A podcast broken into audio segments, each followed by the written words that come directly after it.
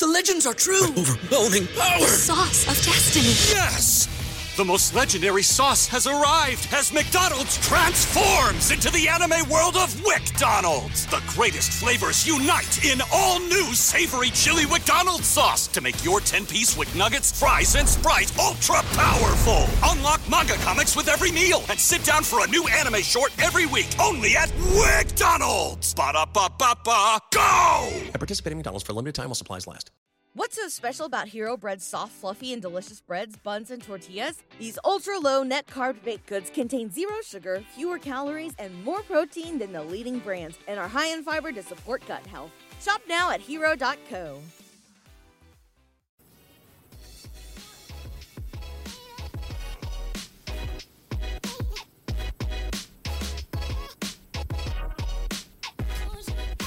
Welcome to the Sixer Sense podcast, hosted by co-site experts Lucas Johnson and Christopher Klein.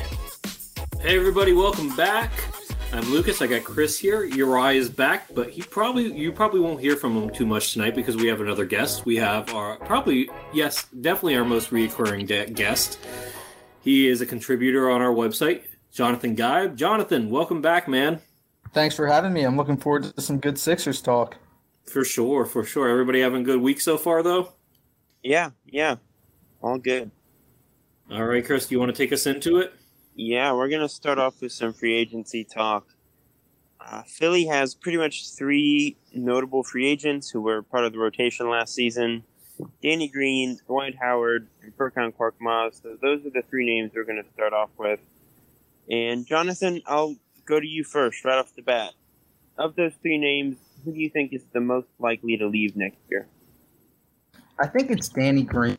I think he's got to go. I, I'm, I mean, the fans didn't love him after he made the comments on John Clark's recent podcast, and his his kind of attitude reminds me of, or like the the um, podcast interview reminded me of his comment he made to that fan after he shot, I think, 0 for 9 in a regular season game from three, and he just said like, "I have three rings." I think his attitude is just very content.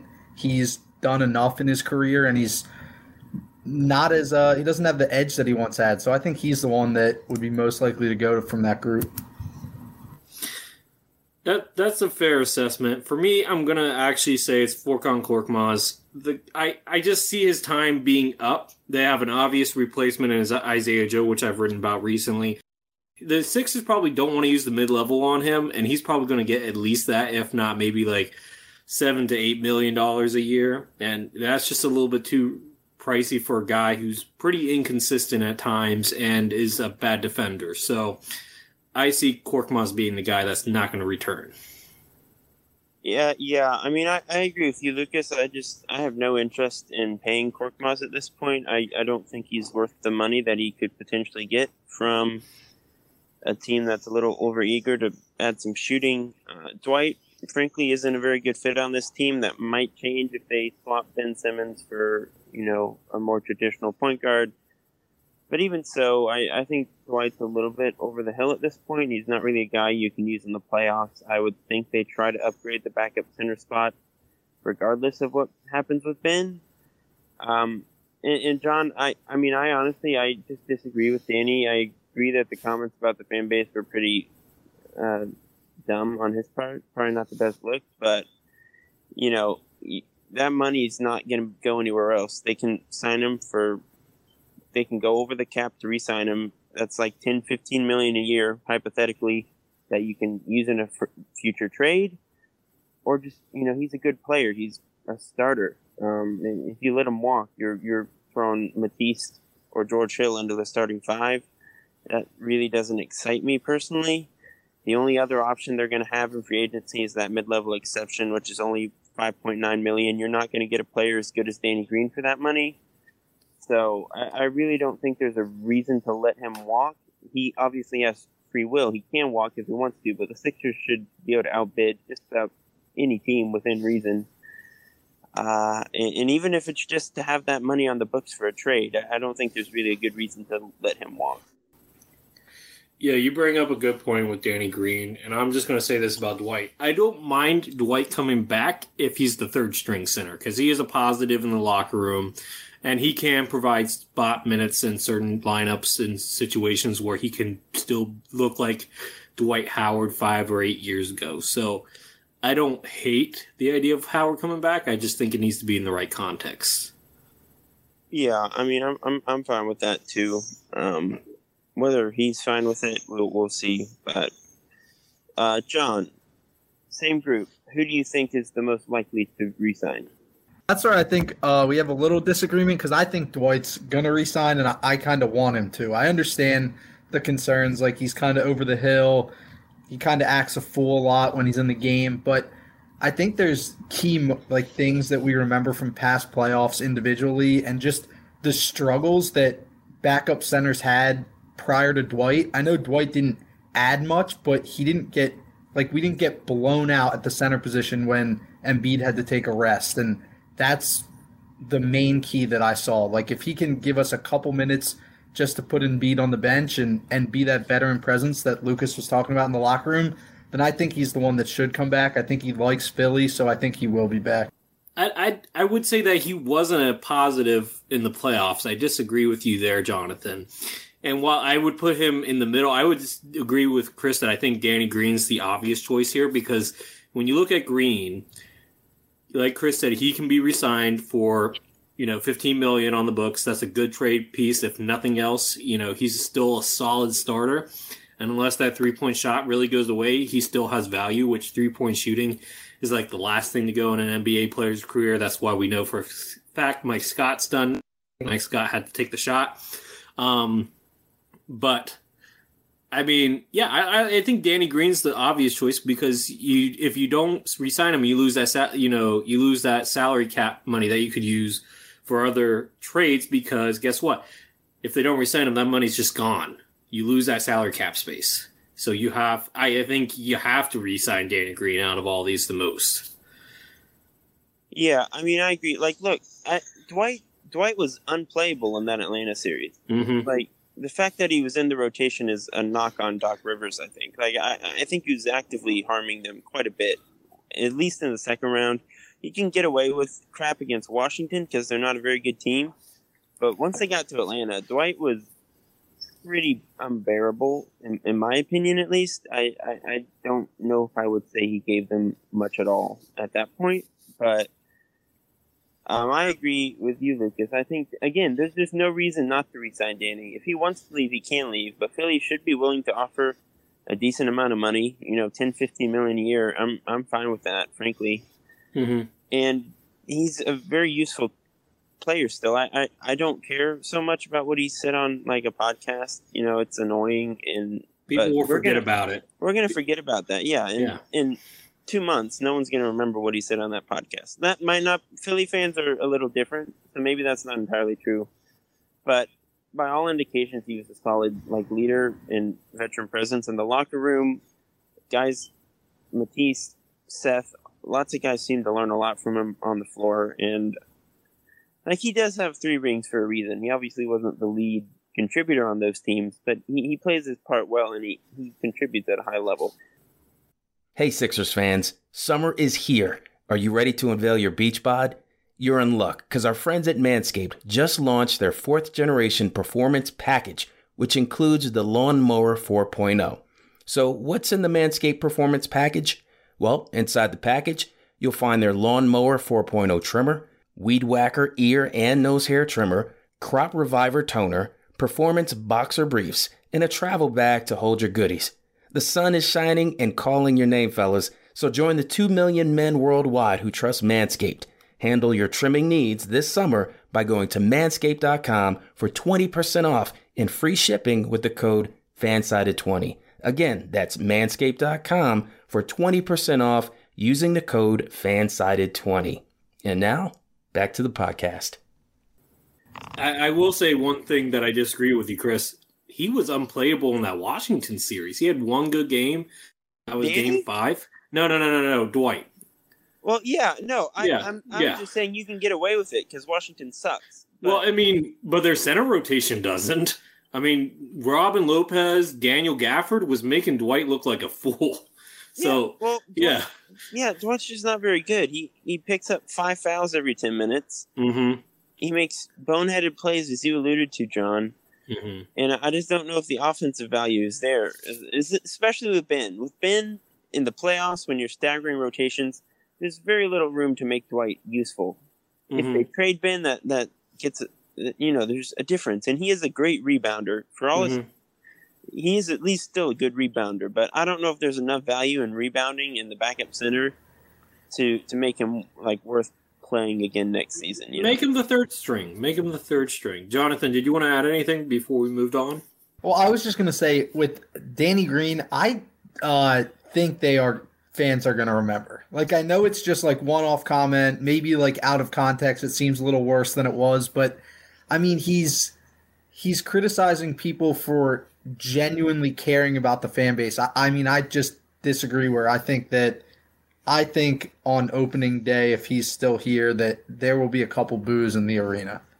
Yeah, Okay, but, but I, that- I, yeah, yeah. Should that dissuade them from re-signing him? Nah. No, not necessarily, but uh, yeah, Once once he has a good three point think- shooting game, the fans will forget. You think he will make the choice to leave? Is what you're saying? That's yeah, that's more where I am. I don't think he's going to come back. Okay, well that that that's understandable then. Let's go ahead and switch gears.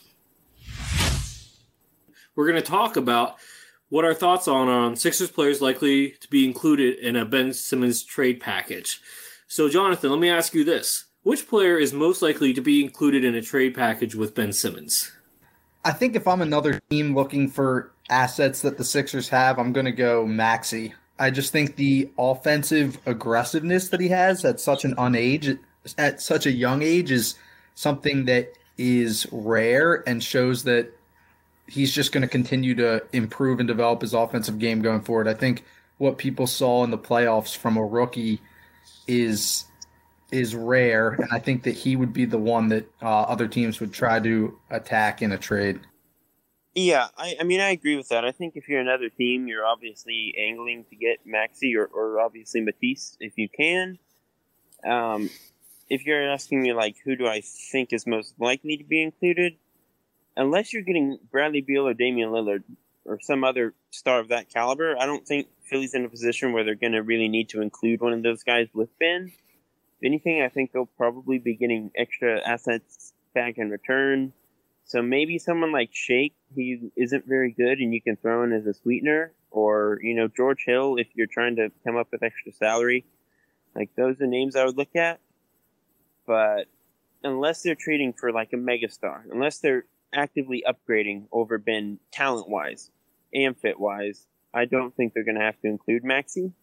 I, I would hope not, at least. If Ben's value is that low, where you're like you have to trade Maxey and Ben to get, you know, Malcolm Brogdon, then you probably are better off keeping Ben and Maxey at that point.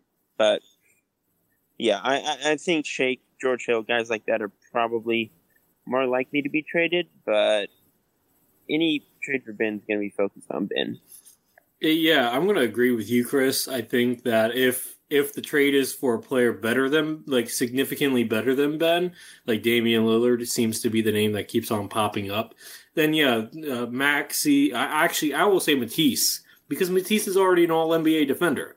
I think he has more value right now than Maxey, at least in the short term. Maybe in the long term, Maxey will end up being the better player. But right now, if I'm a team, you get two all NBA defenders and Maxey, I mean, not Maxey, Matisse and um, Ben. But if you're trading for somebody like, say, Collin Sexton or Malcolm Brogdon, then maybe you go, you know, then maybe you have to add a guy like George Hill or, you know, maybe somebody like, like you said, Shake Milton. I think Shake Milton's a positive one that probably would be included just as a sweetener because even though he averaged 13 points a game during the regular season, he was pretty horrendous, minus one quarter in the postseason.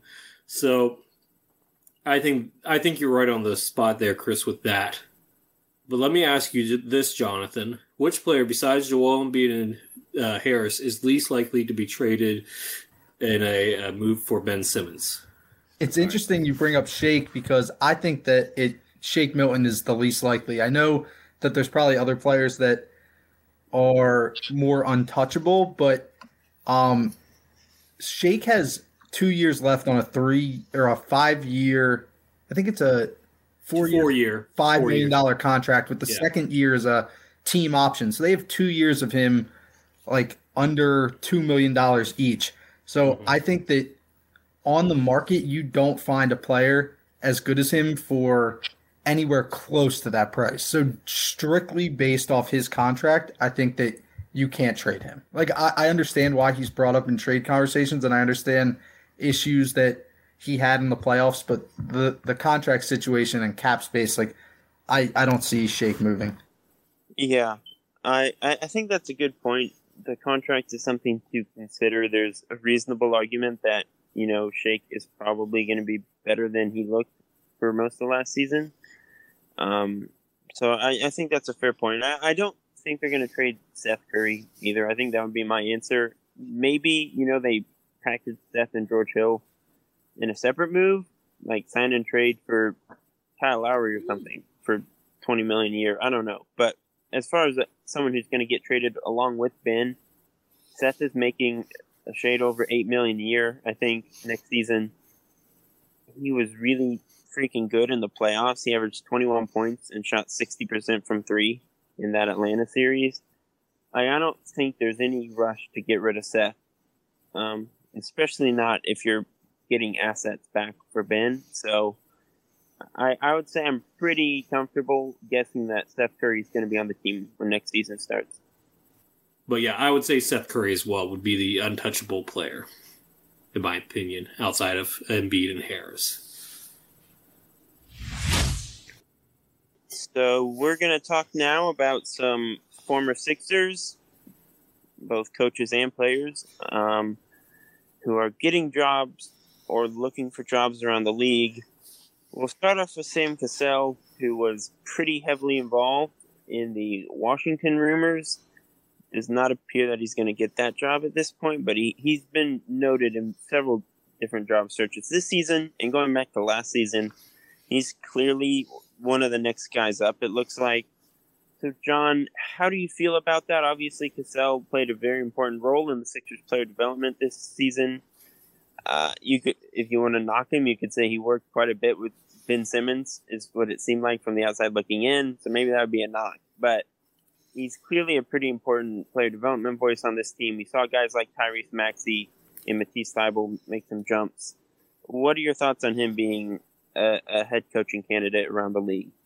Yeah, well, I think you touched on some good points. I think player development is obviously extremely valuable, but he did work with Ben, as you said. Those were valid points. So I lean more towards the negative side, and I'm actually like happy that he's getting looks as a head coach because my concern is that uh, Doc brought over Sam Cassell and I think a, a couple other coaches when he came from Los Angeles, and obviously Doc's history of blowing playoff leads is well documented, but I think he gets comfort from these assistant coaches that he has, and I think Sam Cassell is one of them, being high up on the assistant coach list, and I think that they communicate a lot, and I and it seems as though that Doc's not wanting to make adjustments is maybe almost supported by Sam Cassell. So I think having some fresh blood in in the assistant coaching hierarchy to be able to maybe challenge Doc or coexist with him, I think could only be beneficial. So I think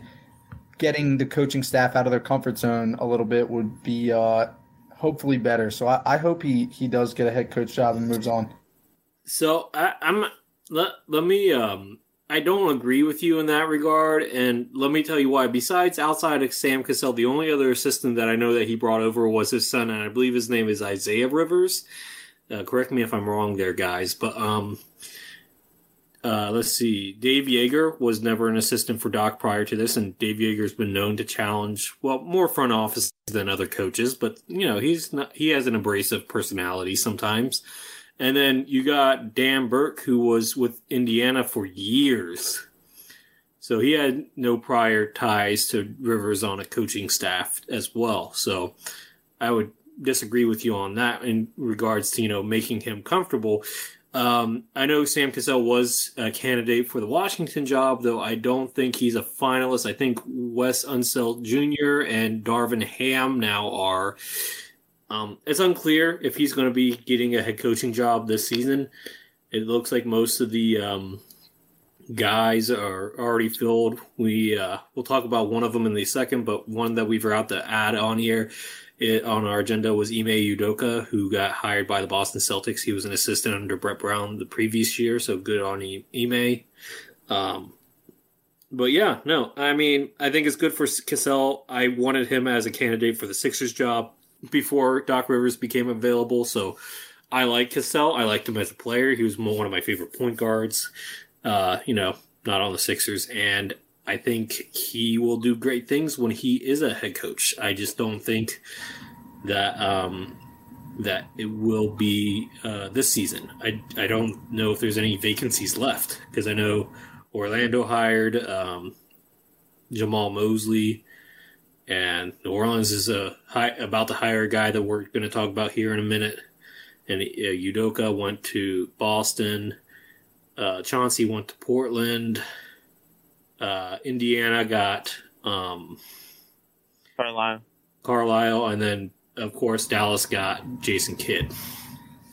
Yeah, and Lucas, I would just say it's not that he, I was thinking he brought over the entire staff, but the, Sam Cassell's been with Doc since 2014. So I mean, it's mm-hmm. six it's six years, and it seems like seven or six or seven years. So you can attribute some of the blown playoff leads to him as an assistant coach too. I mean, it's not just it's obviously hmm. the players. The well, it's I would say like the argument to that is Ty Lue, right? Who was in yeah. last year, and the Clippers yeah. are in the conference finals now, and he looks like one of the best coaches in the league.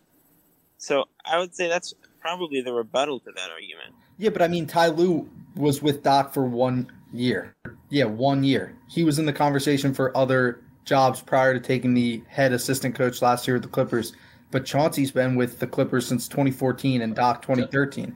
Ty Lue has always been an assistant under Doc until he got the Cleveland job. To be fair, and then he was an assistant for David Blatt for a half season before he got hired as the head coach. So, well, and also like even so, Ty Lue is like a notoriously great adjustments coach, and Doc is not. So, if anything is going to help Doc in his one main weakness, which is doing things differently than he's used to doing them, it would seem like Ty Lue's the guy to do that. Obviously, Sam Cassell is like the fourth guy on the Sixers bench too. Dan Burke is pretty much in charge of defense. Joerger is the offensive guy. Player development is less of like an in-game adjustments sort of position, I would think. Yeah, he's obviously on the front of the bench. I'm not saying he doesn't have any say in that. Of course, but I, I, I do think there's like a reason that Cassell keeps getting brought up in these conversations. Like NBA, he can yeah do their research. He's clearly someone that guys respect. So so I do think there's a reason that he's getting brought up in these job searches. Mm-hmm. And before he was with Doc, he was under Randy Wittman in uh, Washington for a few years. Yeah, I think with Doc at this point, he's built up so much like clout and respect from that one championship 13 years ago. Or if any, if if there's an issue with guys challenging him, I think it goes beyond Sam Cassell. Like I, I think Doc gets a little bit too much leeway. I, I would agree with that, but I don't know if that's the Sam Cassell problem. Yeah, yeah, agree. I, yeah, fair enough. And to be fair, I don't even blame Ben Simmons on Cassell. I blame that on Simmons not wanting to do more. But that's yeah, that's not even here nor there, right, Chris? Yeah. Um, the next guy we can obviously talk about is Monty Williams, who was a, an assistant very briefly under Brett Brown. Now he's coaching the Suns in the NBA Finals probably one of the most notoriously great people, human beings in the NBA. A guy that everyone in Phoenix and a lot of people outside of Phoenix clearly, you know, love. Um, so, what are your thoughts on a guy who is in this Sixers locker room around this organization, coaching a finals team while while Philly, uh, you know, is knocked out in the second round again, John? It's definitely unfortunate. Obviously, I mean, because he came from the Sixers. But like you said, he's just such a good guy. He's so well respected across the entire league that I am happy for him. I think that it's well deserved. He was getting recognition when he was on the bench behind Brett, Brett Brown, and we were just one year uh, overlap from him potentially having the chance to coach the Sixers. But I think I'm glad he got this role, and I think he's doing a great job working with Chris Paul, who he worked in, who he worked with uh, for Chris Paul's first year in the league in New Orleans. So I think that they have some chemistry, and I'm pretty happy that he's able to get this because of just who he is. Yeah, Monty Williams has been through one of the toughest life experiences, not even basketball, but life experiences, losing his spouse. That that was really tough on Monty, and I think that him bouncing back from that, you know, taking some time off, then working in the Spurs front office, then coming to work on Brown's staff, to getting the Phoenix job. It's a really great journey for him. And then to reunite with the first star that he ever coached in Chris Paul and them competing for a finals, which I I know Chris doesn't agree, but I think the Suns should be favored to win. Um, you know, I think that's wonderful. And I I'm happy for him, genuinely. But I will say this: uh, Monty's about to have an open raw uh, space on his bench, and I think he should return the favor that Brown once extended him and allow Brown to be on his staff next season. Well, that's if Brett wants to do it. I, I feel yeah. like Brett's kind of taking a break right now. I mean, fair enough. But if I, Brett I wants to do, I, I, I, yeah, took a lot out of him. Yeah, I, I don't blame him for taking him a break. But if he wants to come back next season, I think Monty w- should and probably will offer him a spot. I think Monty's that type of guy, and I think they have a great relationship from all that we saw. Those two had a great relationship, and I think that if um, if Brown wants it, it's there for him. Well, look, he said specifically, and we've seen it with Philly. He that alley oop to DeAndre Ayton in Game Two of the Clipper series took that straight from Brett Brown. So. Uh, actually, fun note: before the Suns were good, and I remember this because I was covering the Suns back then. When Jay Triano was the head coach, and I'm going back a few years, they ran the exact same play at the end of the game for Tyson Chandler when he was the starting center. Yep. Yep. That was a really that was a fun time too. But um yeah, no, that's not the first time I've seen Phoenix do that. So when I saw I thought of, oh, Tyson Chandler did that. I didn't think of Brett Brown, but that's cool that, you know, he got that from Brown too. But yeah, no, I, I think, you know, I think it's wonderful for Monty and I'm saying Brett Brown should get another chance, if not as an assistant as if not a head coach, especially as an assistant. Yeah. I mean, and look, like just from throwing basketball aside, like a purely narrative my own happiness perspective, Chris Paul, Monty Williams, and Dario Saric all winning a ring at the same time would make me happy. Yes, would be just divine. I yes. really do hope it happens. Um, yeah, look, Phoenix is up two one. They they got off to a pretty strong start. We'll see what happens tonight. We are recording pretty much in the middle of Game Four right now, so I have no clue what's going on. But we're gonna we're gonna talk now about Willie Green, who you alluded to a bit earlier, Lucas former Sixers player, also was a assistant under Monty Williams in Phoenix this season. He's going to be the next head coach of the New Orleans Pelicans, who are pretty frantically trying to upgrade that roster and that situation around Zion Williamson. John, you first again. What do we think about Willie Green getting this opportunity? That's another high, uh, another hiring like Monty Williams that I'm happy about. I think Green's ready to step into a head coaching role. I think he's done a good job as an assistant coach and deserves this opportunity. Um, the only thing I'm worried about is obviously David Griffin's quick uh, trigger finger when getting rid of coaches. I think that especially when you have a young superstar like Zion in the making, you have to make sure there's some consistency and constantly changing the coach. Like I thought Stan Van, even though he didn't do a great job, should at least get one more year. I, I mean, the constant change is something that's worrisome, especially for a guy who's getting his first chance at uh, head coach opportunity. So I hope for Willie Green's sake that they give him a couple years to actually work with the uh, roster and, and work with Zion. But I'm excited for him. I, I do think, like, reading between the lines there, it seems like Stan Van Gundy was maybe not everyone's favorite person in that locker room. And if you're if you don't think like Van Gundy and Zion have a good relationship, that's probably all you need to fire him. Like you, you got to get a guy who Zion approves of. And there's no like concrete report that Zion hates Stan Van Gundy, but that seems to probably be about you know probably the reason behind it is that they weren't well, hang, hang, hang, on, Chris. I actually did see something where Van Gundy said Zion did not ask him to leave. Was not the force behind it, at least from well, Van yeah. Gundy's perspective. So, you yeah. know, take that. I mean, considering that he went through all that with Dwight like 10 years ago, I think it's safe to say that Van Gundy would know if a player was trying to oust him. I, I mean, I will say like the tactics that are required to coach basketball today, like just from a managing personality standpoint, is not the same as it was back when Van Gundy was mm-hmm. in his heyday. Oh yeah. Like we've heard Nate McMillan talk a whole lot about like adjusting his approach to dealing with players in Atlanta, and that's probably been his biggest change from the Indiana days. So I, I will say going with someone like Van Gundy, who's a bit of a you know pretty notable tough guy, like hmm you know. Well, that yeah, Yeah, well, it might have not been Zion, but I'm sure he probably rubbed other people either in the front office and or on the team the same way, um, bad in a bad way. Um, I mean, let's look at it. Zion's first year barely played, but when he did, Alvin Gentry, I believe, was in his eighth season, which is like the longest tenured head coach for the Pelicans ever. So, I mean, it just felt like time for Alvin. And then Van Gundy, that was a head scratcher higher in the first place. I mean, we all thought Van Gundy was done coaching. And then outside of switching Zion to a playmaking role, he didn't really do a lot of good things with that roster. Like Eric Bledsoe should not have been starting. Let's let's be clear. He should have been a sixth man. But um, you know, it wasn't a poorly it was a poorly constructed roster, so Van Gundy was working against the grain in that way.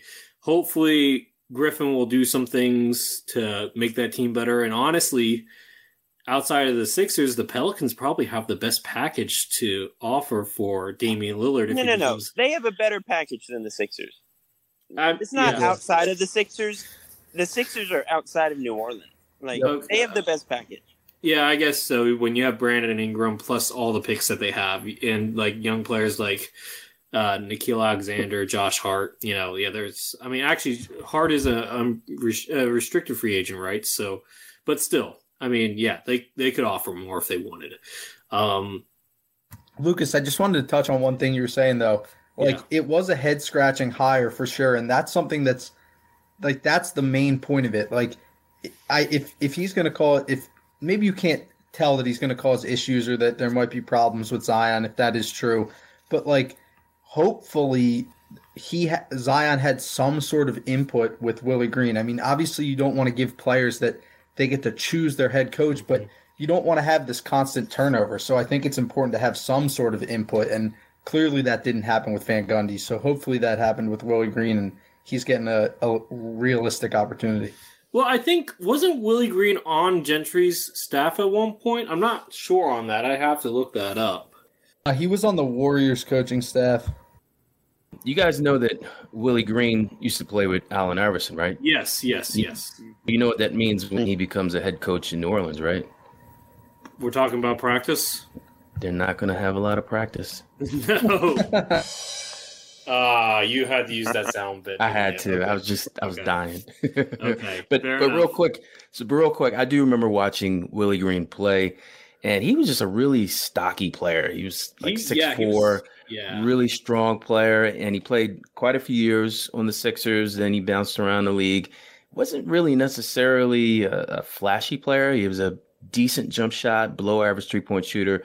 But I, I'm glad he's getting a chance. I, I think he'll be able to flex a little bit of what he learned under Steve Kerr. Mhm. I think he played with Chris State. Paul on the Clippers too, so that's fun that he Yeah. gets to win a championship with Paul now.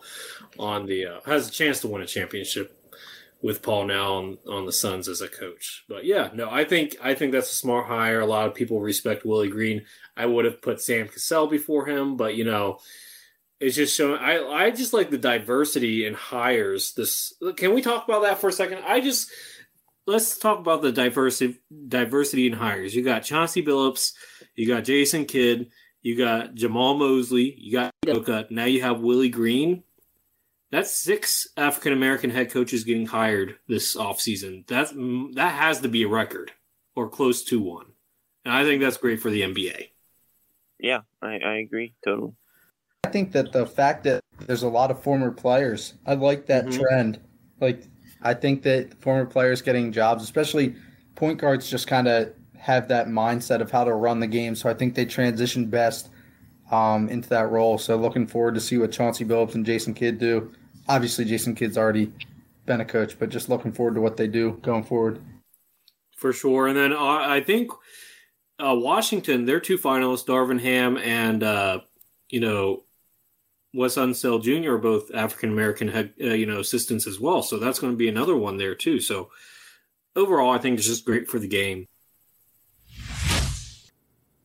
Uh, before we get into this last topic, I think we we have to address the uh, the recent rumors that came out today. And I, I saw it first by Kyle Neubeck, but correct me if I'm wrong if it was somebody else before him um, that this there have been talks between the Sacramento Kings and the Sixers, where the Sixers would want De'Aaron Fox for Ben Simmons, but the Kings have straight up said no, we don't want to do that. And the rumored proposal from the Kings is Buddy Hield, Marvin Bagley, and three first round picks. Is that does is that correct? Did I get that correct? I I, I don't think that's the exact report. I don't think that's I think that was just like a hypothetical trade that someone posted.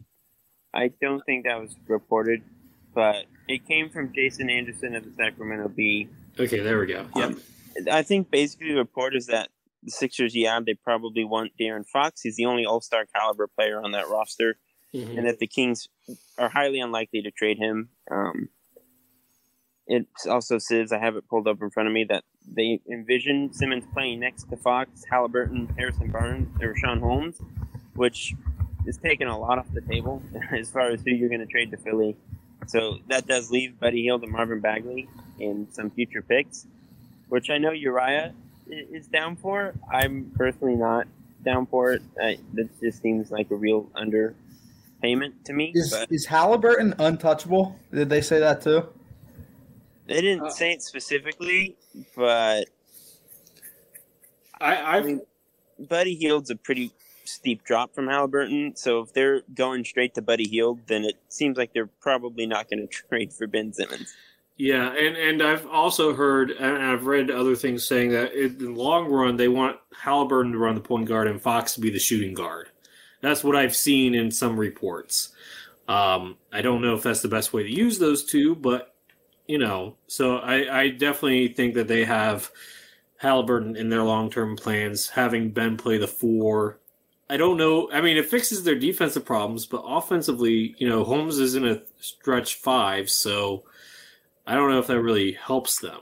Well, before you guys, well, before you guys came on, Jonathan and I were talking about that scenario, and I know that you favor like a, a really solid star. I think that De'Aaron Fox is right there on the edge of being a star. But in terms of fit, I do think that Buddy Hield would fit on this team. It would just add another sniper. Could you just imagine him, Well- Danny Green, and Seth Curry? Yeah, that would be nice. And and Jan and Jonathan and Jonathan brought up the fact that there will probably be picks involved. Now, whether it's two or three picks, that's still pretty good for one player. Yeah, Chris, did you say that Buddy Hield's a, a fall off from Halliburton? Because, I mean, Buddy Hield's He's been like in the, in the in league. the valley, Halliburton's on top of the mountain. I don't think it's close. I, I think been in the I think league. Hall, I think Halliburton is already better than Buddy Hield as an overall player. As a shooter, obviously Hield's better, but at what what they can both bring to the table overall as players, I think Halliburton's more well rounded now too. I'll agree I mean, Chris on that. Hield's been in the league five years and he's a 40 41 Yeah, and he's almost thirty. Yeah, but I mean, I think that I I would take that trade in less than a second. Like if that call came through, I wouldn't even think Well- about it. Buddy Hield has spent his entire career complaining about his role in Sacramento. It's not going to get bigger in Philly. And B, he sh- can shoot the heck out of the ball, yeah, but he's not the best team player. He's not a great defender. He got benched just last season, like in Sacramento. At By Luke He Walton. been- Yeah. yeah, he has been benched at times on the Kings. He's not gonna. Is he even a guaranteed starter in Philly? Over if Danny comes back and Seth comes back, are you starting Buddy over those guys? Not You unless also, he's- you also, you're also not getting a playmaker back, and you yeah, need to get a gonna trade playmaker. Ben for two bench pieces and some picks that may or may not be used to get another guy. I, I, just All right. don't, I feel like Ben's value is higher than Yeah, I agree with Chris on that. no one keep in the world is going to offer us three first round picks. No one in the world is going to give us that for Ben. Oh, I don't, I don't, but I would think can, can if you can direct those picks to someone who is a, like an all-star point guard, then by all means go for it. I mean, But even if you're you trying can't, to win around Joel right now. You have to maximize the window around Joel. Yeah, right Joel now. has a max of five years. You have to use it now because them knees are not going to stand up the test of time. Love us I to death, but they're not. Listen, I've been to Sacramento and it sucks. And the team has sucked since probably Chris White, Webber white left. chocolate. I was about to say white chocolate. So yeah. I, yeah, white chocolate. Yeah, so it, it, it's not like it's this amazing basketball destination where players hope to get drafted to. Uh, and as far as him being discontent or, or malcontent, listen, a, a new change of scenery will give any player, especially if the team is going to be a playoff contender like the Sixers, will give Well- him a fresh a fresh outlook on his play and in life itself. To my I absolutely no. agree. The coach that Buddy Hield butted heads with was Dave Joerger, who was yes, Doc's lead that's assistant. true. That's true. Yep. fire him.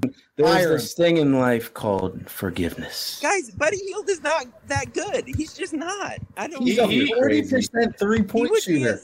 A- Look at the he's like a space that. Joel would give him and the Oh other my shooters on this team. He would be having so But who's, many wide who's open running threes. The the game? Who's who's running the game, guys? You don't have a point guard. He puts put you Unless- put Seth Curry. Maxey. Make Seth or I mean, I Maxey or agree. Seth Curry. I, I, I agree with Maxey. I love Maxey, but he's not. He's more of a score score first type of point guard. He's not running the show. We need a score first point guard. But We've you- had a pass but- but- point guard for six But, years. but here's the thing: you need Yes. somebody to get Yes. Joel. You need to get Joel. The I gotta ball put a clap in there. Thank you, Jonathan. I mean, I want a score for first point guard. Why do I want a least pass set first the point guard? offense. Like, like I agree. You want someone who can score more than Ben, but he needs to be able to like set up the offense and make basic reads. And Buddy Hield's not doing that. You don't want Seth running the offense. and we don't I know if think Maxey can. Is gonna be good enough to be your starter on a championship team next year. I don't know if we can expect that out of him. I mean, if he did, awesome. But You you, don't know, we even don't have know. to start Buddy Hield though. Even if he's a six man, okay, the so you're he trade Ben creates. for two bench pieces and picks? Three. Is that the best they can get for him? Three first round picks from one of the worst teams in the league is not going to get a better deal. picks do nothing unless you can change that into another player who is of a similar quality to Ben. Why would You don't do think that you deal? can get an, a player at nine that Sacramento's picking that can contribute? We got Maxey at twenty something, at twenty two, the number nine pick is not going to win you a championship. it Ben, doesn't. for all the slack, Ben's a top thirty player right now. He's still really freaking good. So I, I just don't think you can handle a talent drop off that steep just because the fit's better. You genuinely You know I mean? think that Ben Simmons can come back into the arena in October? I don't care. Like he he'll get booed, sure, but It's if going to the mess only with offer him. on the table is Buddy Hield and Bagley, who's going to be out of the league in two years. And we we just- just into it. first round picks. I, I I know, but Uh, Can we just get Collin Sexton and call it a day? I'd rather yeah, have I take Sexton over that. Sex like I'm not a big Sexton guy, but they can do better. I think they have to be able to do better. I I would actually. I kind of like Sexton the most out of them. If all. they can't If- do if- better, that is malpractice on like every other team in the NBA. Like they, they, they have to be able to do better than that. I think personally. Yeah. I understand it's win now, but three firsts from the worst team in the league, almost the worst team in the league. Like Well, Well, they're question: not going to thi- be that when they have Ben Simmons around. Exactly, they're going gonna be- they're- and they're gonna- Yeah, they're gonna they're gonna be at least them in the right knocking. they're gonna be in, in least the play-in tournament with Ben. I don't know. I, I think it's possible. But let's let's go ahead and actually get to the final topic on our agenda because we could talk about that all night. The Sixers. Oh, sorry, wasn't ready for that. You're. I wasn't transitioning per se. We're still Um, we're still working out the kinks here, guys. Sorry. Um, but anyway, Sixers got a new CEO. Tad Brown is replacing Scott O'Neil. Brown was the CEO of the Rockets prior to joining the Sixers. Well, actually, he was in the NBA front uh, league office for a little bit, but his last CEO job was with the Rockets when Morey was there. So, what do you guys think about O'Neil leaving and Brown taking his place? Yeah, I think I'm just gonna like I'm gonna withhold judgment on this one. I I think he's absolutely qualified, and I obviously it's great that him and Morey have a prior relationship. I just hope that that wasn't the deciding factor. If there was some other close candidates for the role, Uh, but if it wasn't, I'm excited to see what he can do. But I'm gonna withhold judgment to see what happens for the first couple years. Yeah, look, I I don't really care who's like running the business side of things for as long as they're giving Morey like enough money to spend on free agents and stuff. I I don't care that much who's CEO. You know, it doesn't like keep me up at night. I know Scott O'Neil was not like a fan favorite. Um, he was a little bit tone deaf at certain points. Uh, Tad Brown, I like the fact that he's a Morey guy. If there's anyone's vision I trust in that like Sixers leadership structure, more than I trust Doc, more than I trust ownership, it's Daryl. So getting a guy in there who, who has worked with Daryl b- before and who I assume Daryl endorsed Mhm. is good. Like I, that's a positive in my view. But uh, yeah, outside of that, and the Morey relationship, I, it's not really something like you said, John, that I really have a lot to like dish out judgment on because I, I just who cares who's like managing ticket sales and stuff, right? It, it doesn't really impact the fans. Yeah, I'm gonna agree with you, Chris. It's not a huge deal in my book. I mean, CEO, that's all business stuff.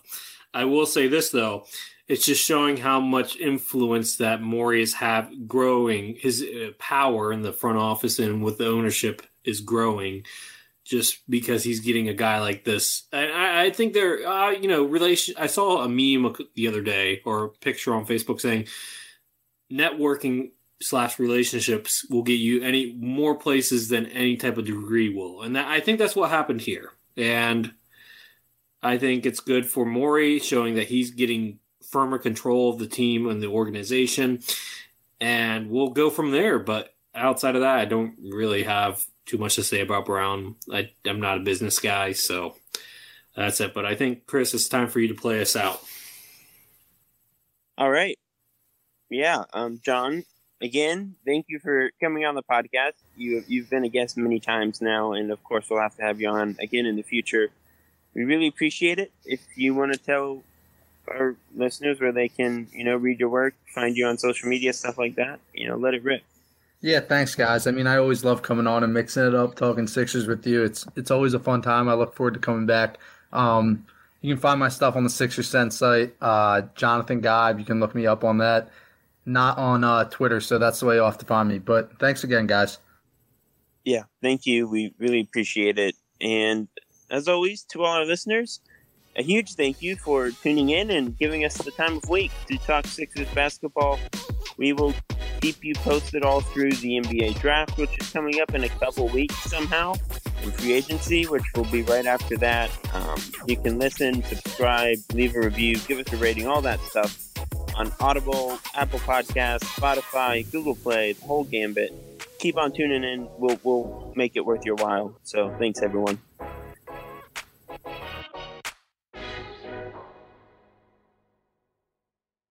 Say goodbye to your credit card rewards. Greedy corporate mega stores, led by Walmart and Target, are pushing for a law in Congress to take away your hard earned cash back and travel points to line their pockets. The Durbin Marshall credit card bill would enact harmful credit card routing mandates that would end credit card rewards as we know it. If you love your credit card rewards, tell your lawmakers hands off my rewards. Tell them to oppose the Durbin Marshall credit card bill.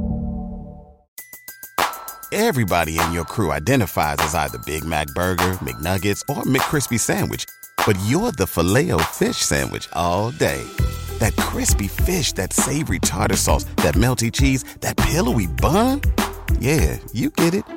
Every time. And if you love the filet of fish, right now you can catch two of the classics you love for just $6. Limited time only. Price and participation may vary. Cannot be combined with any other offer. Single item at regular price. Ba-da-ba-ba-ba.